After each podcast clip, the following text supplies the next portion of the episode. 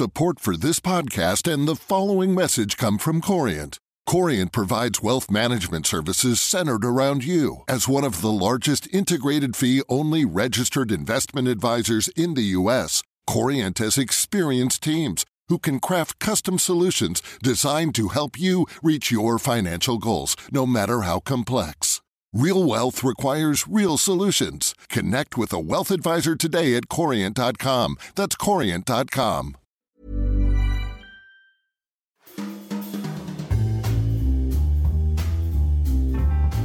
Welcome to Banking Weekly from the Financial Times with me, Patrick Jenkins.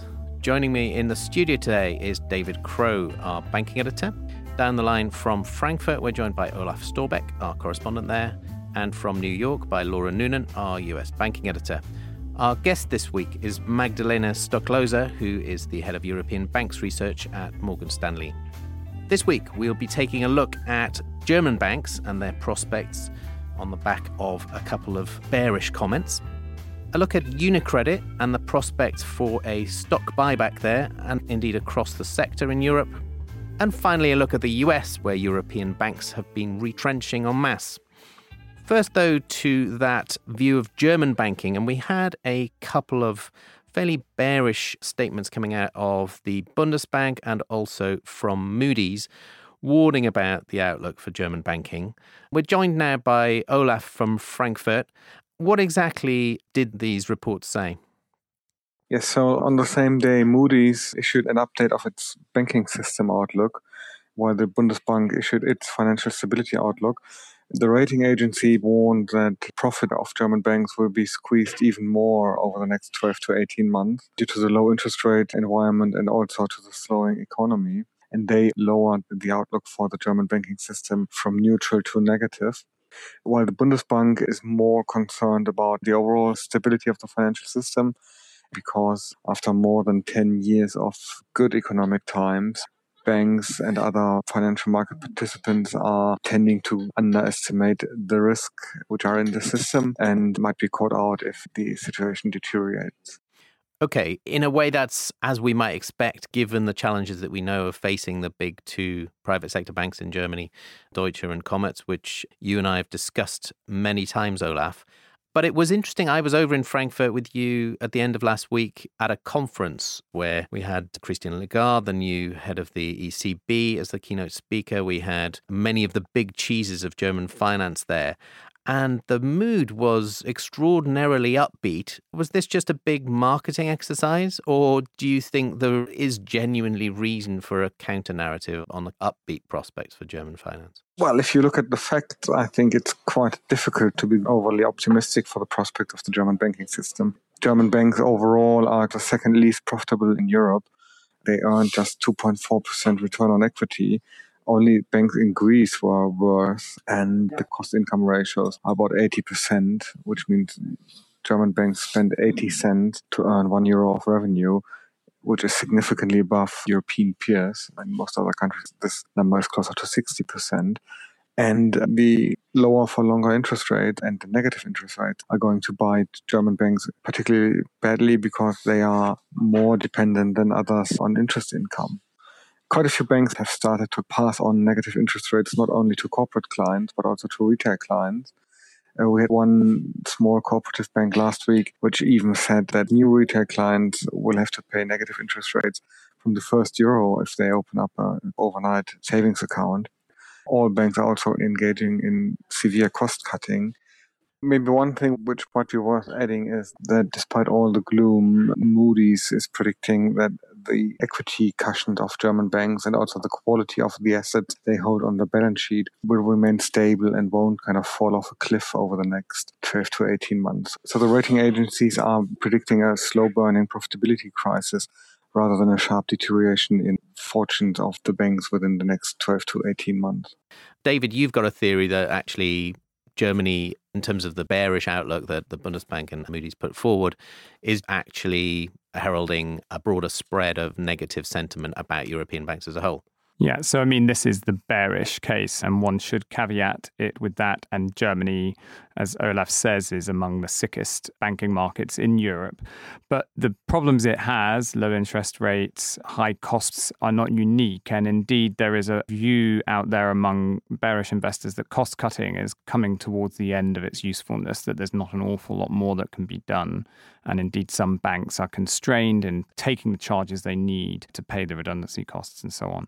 And so there are some that fear that if this lower for longer interest rate environment goes on for a longer period of time, or if indeed rates were to be cut further, then Moody's and others would start downgrading individual banks within the Eurozone. But that is the doomsday scenario, should we say. That's the severe bear case.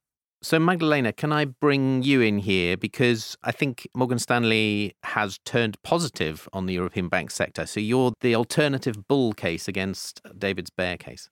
Yes, I think that we have an improvement in a way in the environment in which the banks operate. And I really wanted to um, talk about three inflection points, which to me are key positives from here. The first one is the fact that we are forecasting no more deposit rate cuts. So, yes, we're going to stay in this kind of lower for longer structural backdrop. And of course, the margins are still going to be challenged. But I think the fact that the uncertainty of the kind of lower bound being gone, the confidence in earnings is much higher than I think it was a couple of months ago. And I do also think that the steeper European curves should also support a re rating. And my second inflection point is really about the GDP growth from here. We think that we are bottoming in terms of the PMI cycle. The Purchasing Managers Index. And the sequential improvement in the quarterly GDP print should stabilize the credit cycle and effectively result in low provisions still. And my third point is earnings do look to have bottomed. And in the third quarter, 80% of the Eurozone banks have beat the lowered expectations. So, to me, we, the analysts, have spent the last six months relentlessly cutting our earnings expectations for the banks, particularly for 2020. And I think we're done, or we're broadly there, which kind of means that we are working with a proper earnings number. So, being able to assess the valuations more properly.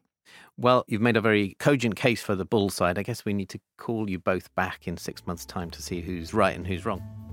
But you provide a neat segue actually to one of the other reasons why, in kind of practical terms, we might think about a bull case, if you like, because turning to our second item for the day, we're going to have a big investor day at UniCredit next week, which I'm sure next week's podcast will reflect on.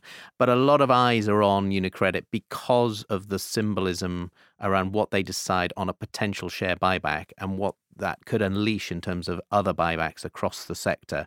I know, David, you've got your eyes on this quite closely. What chances do you think there are of that and then of a snowballing effect?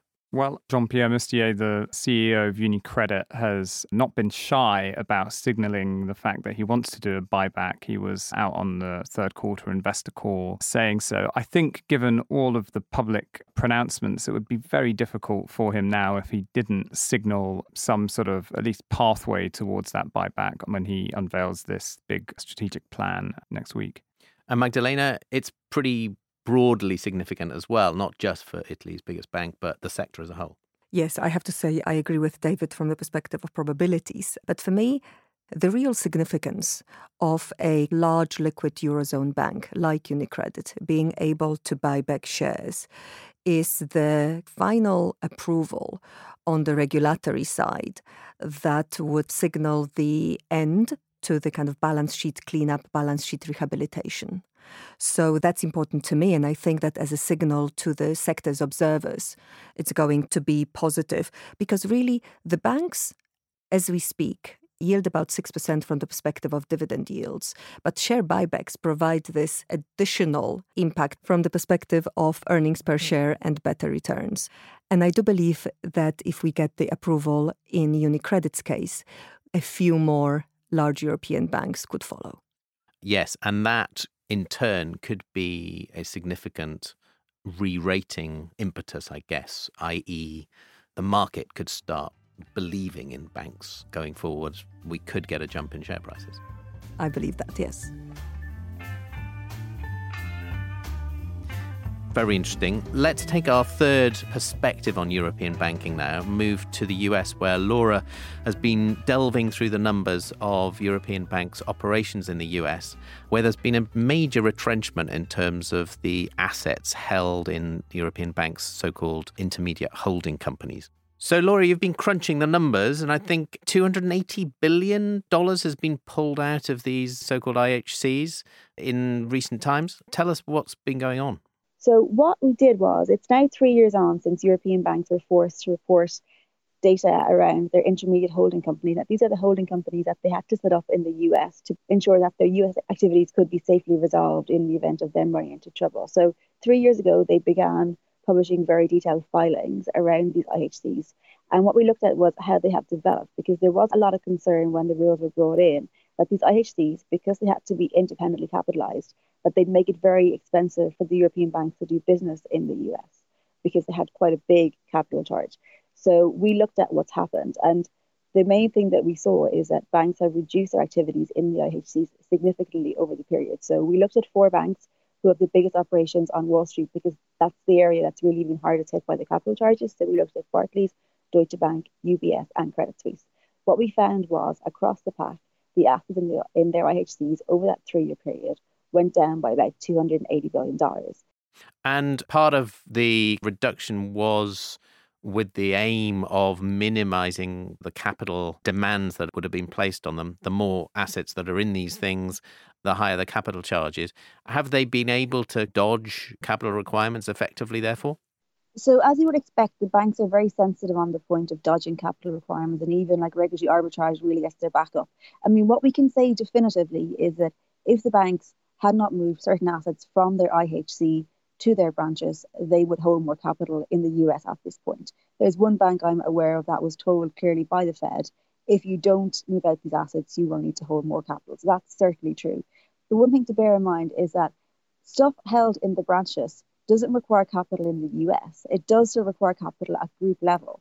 Yes, because they're branches of subsidiary operations or parent companies elsewhere in the world.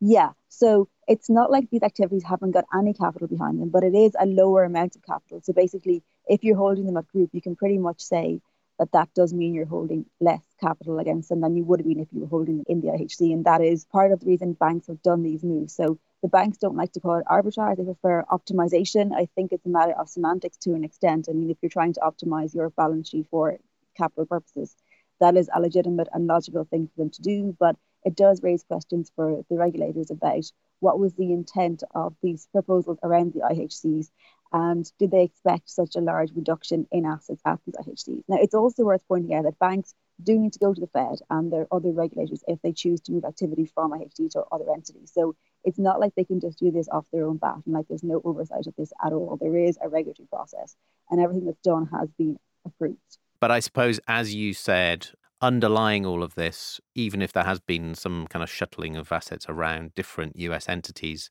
the kind of structural theme, if you like, the ongoing theme is that European banks are retrenching from the US, and a lot of these assets will either have been disposed of altogether or shifted to other parts of groups' operations outside the US.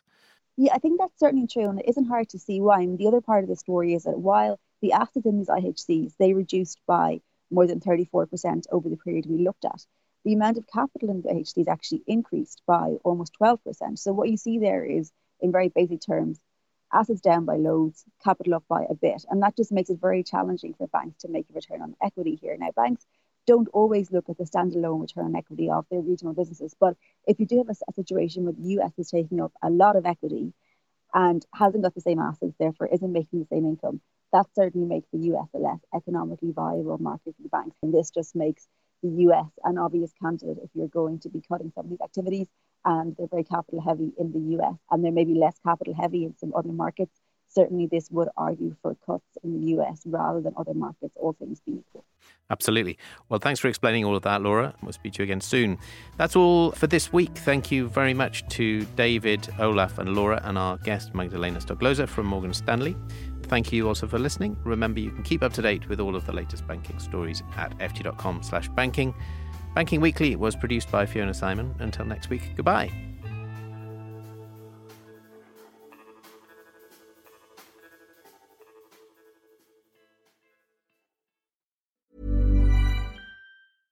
Support for this podcast and the following message come from Corient. Corient provides wealth management services centered around you. As one of the largest integrated fee only registered investment advisors in the U.S., Corient has experienced teams who can craft custom solutions designed to help you reach your financial goals, no matter how complex. Real wealth requires real solutions. Connect with a wealth advisor today at Corient.com. That's Corient.com. For the ones who work hard to ensure their crew can always go the extra mile, and the ones who get in early so everyone can go home on time, there's Grainger, offering professional grade supplies backed by product experts so you can quickly and easily find what you need. Plus, you can count on access to a committed team ready to go the extra mile for you. Call, clickgrainger.com, or just stop by. Grainger, for the ones who get it done.